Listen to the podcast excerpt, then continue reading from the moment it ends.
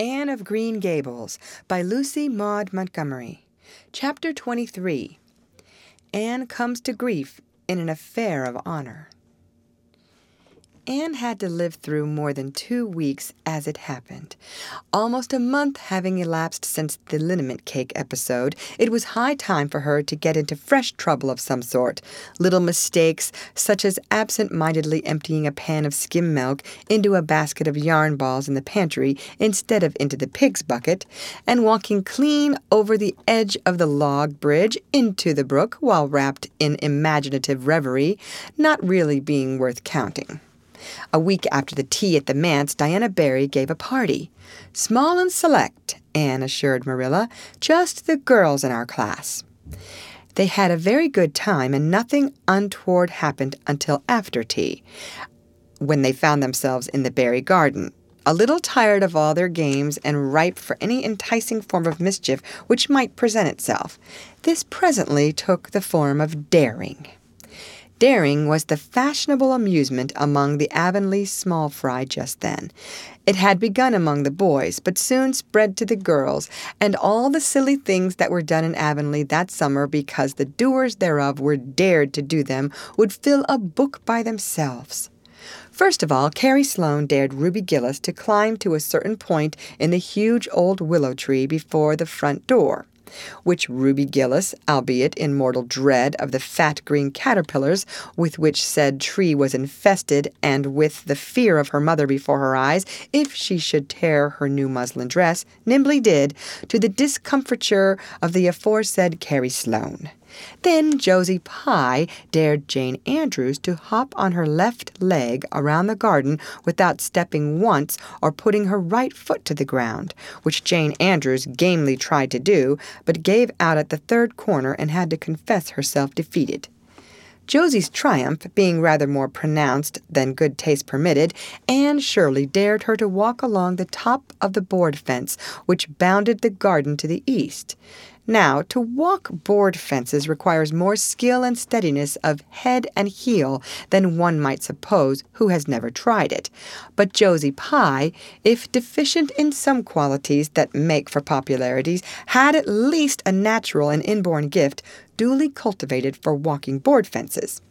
Josie walked the Barry fence with an airy unconcern which seemed to imply that a little thing like that wasn't worth a dare. Reluctant admiration greeted her exploit, for most of the other girls could appreciate it, having suffered many things themselves in their efforts to walk fences. Josie descended from her perch, flushed with victory, and darted a defiant glance at Anne. Anne tossed her red braids. I don't think it's such a wonderful thing to walk a little low board fence, she said. I knew a girl in Marysville who could walk the ridge pole of a roof. I don't believe it, said Josie flatly. I don't believe anybody could walk a ridgepole. You couldn't, anyhow. Couldn't I?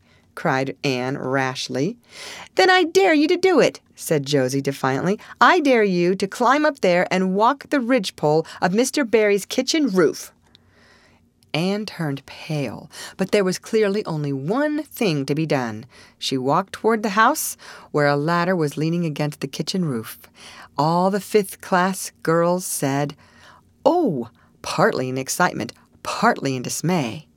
Don't you do it, Anne, entreated Diana. You'll fall off and be killed. Never mind Josie Pye. It isn't fair to dare anybody to do anything so dangerous. I must do it. My honor is at stake, said Anne solemnly. I shall walk that ridgepole, Diana, or perish in the attempt. If I am killed, you are to have my pearl bead ring. Anne climbed the ladder amid breathless silence, gained the ridgepole, balanced herself uprightly on that precarious footing, and started to walk along it dizzily conscious that she was uncomfortably high up in the world and that walking ridgepoles was not a thing in which your imagination helped you out much. Nevertheless, she managed to take several steps before the catastrophe came, then she swayed, lost her balance, stumbled, staggered, and fell, sliding down over the sun baked roof and crashing off it through the tangle of Virginia creeper beneath, all before the dismayed circle below could give a simultaneous terrified shriek. If Anne had tumbled off the roof on the side up which she had ascended, Diana would probably have fallen heir to the pearl bead ring then and there. Fortunately, she fell on the other side, where the roof extended down over the porch so nearly to the ground that a fall therefrom was a much less serious thing. Nevertheless, when Diana and the other girls had rushed frantically around the house, except Ruby Gillis, who remained as if rooted to the ground and went into hysterics, they found Anne lying all white and limp among the wreck and ruin of the Virginia creeper. Anne, are you killed? shrieked Diana, throwing herself on her knees beside her friend. Oh, Anne, dear Anne, speak just one word to me and tell me if you're killed. To the immense relief of all the girls, and especially of Josie Pye, who, in spite of lack of imagination, had been seized with horrible visions of a future branded as the girl who was the cause of Anne Shirley's early and tragic death, Anne sat dizzily up and answered uncertainly, No, Diana, I am not killed, but I think I am rendered unconscious. Where? sobbed Carrie Sloane. Oh, where, Anne? Before Anne could answer, Mrs. Barry appeared on the scene. At sight of her, Anne tried to scramble to her feet, but sank back again with a sharp little cry of pain. What's the matter? Where have you hurt yourself? demanded Mrs. Barry.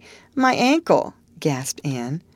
Oh, Diana, please find your father and ask him to take me home. I know I can never walk there, and I'm sure I couldn't hop so far on one foot when Jane couldn't even hop around the garden.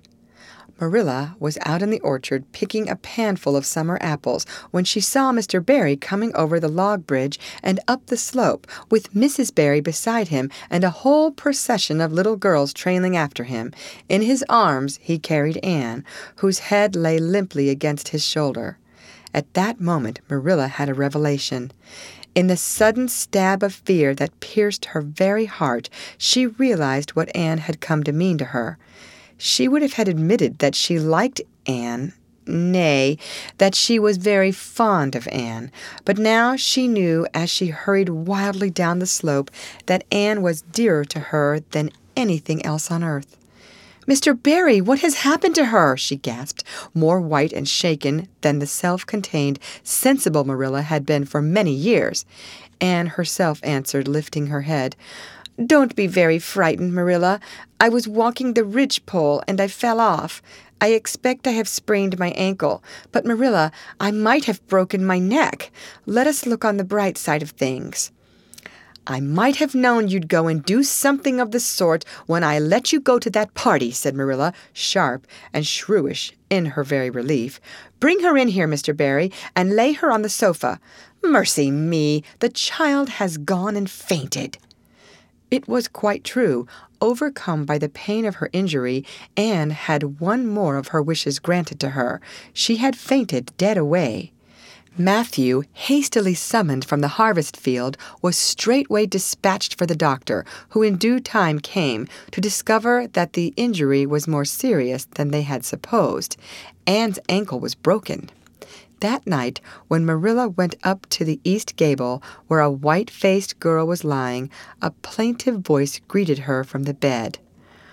Aren't you very sorry for me, Marilla? It was your own fault, said Marilla, twitching down the blind and lighting a lamp.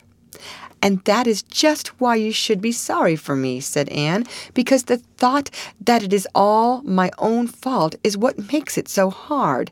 If I could blame it on anybody, I would feel so much better. But what would you have done, Marilla, if you had been dared to walk a ridge pole?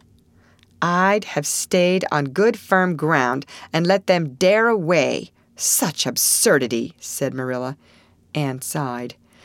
But you have such strength of mind, Marilla. I haven't. I just felt that I couldn't bear Josie Pye's scorn. She would have crowed over me all my life. And I think I have been punished so much that you needn't be very cross with me, Marilla. It's not a bit nice to faint, after all, and the doctor hurt me dreadfully when he was setting my ankle. I won't be able to go around for six or seven weeks, and I'll miss my new lady teacher. She won't be new any more by the time I'm able to go to school, and Gil, everybody will get ahead of me in class. Oh, I am an afflicted mortal.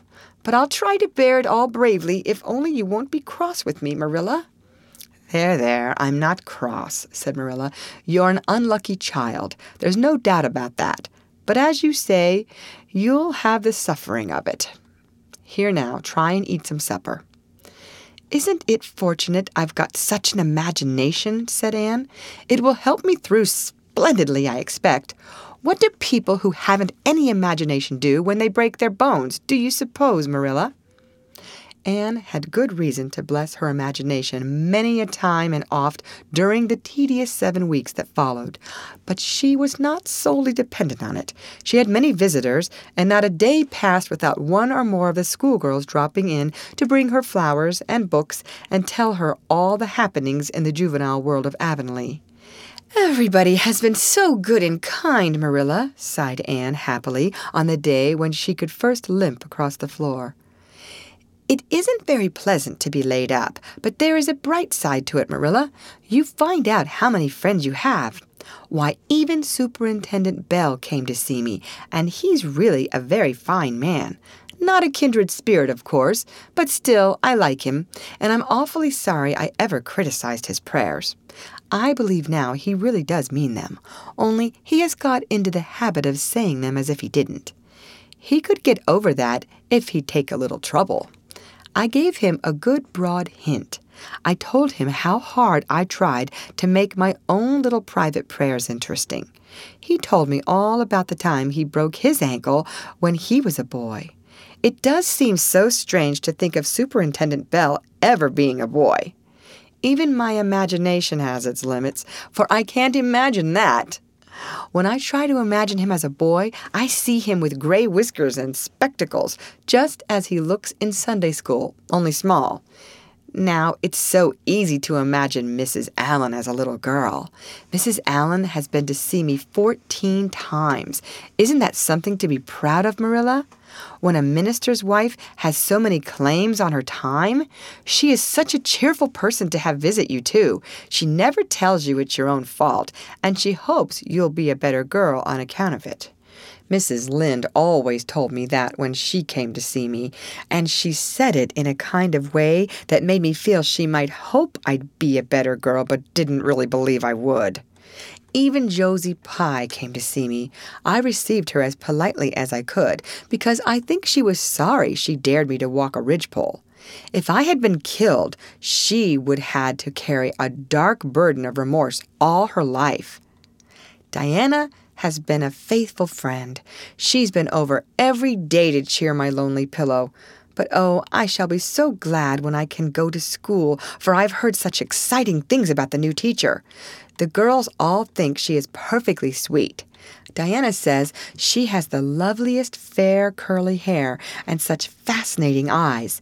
She dresses beautifully, and her sleeve puffs are bigger than anybody else's in Avonlea.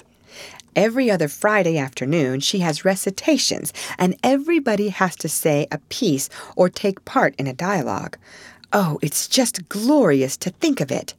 Josie Pye says she hates it, but that is just because Josie has so little imagination. Diana and Ruby Gillis and Jane Andrews are preparing a dialogue called A Morning Visit for next Friday.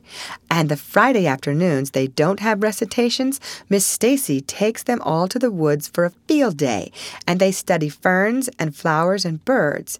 And they have physical culture exercises every morning and evening. Mrs. Lynde says she never heard of such goings on, and it all comes of having a lady teacher.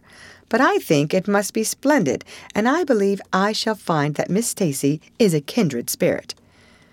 There's one thing plain to be seen, Anne, said Marilla, and that is that your fall off the Barry roof hasn't injured your tongue at all. End of chapter. Read by Lorraine Montgomery for Lit2Go on the web at fcit.usf.edu.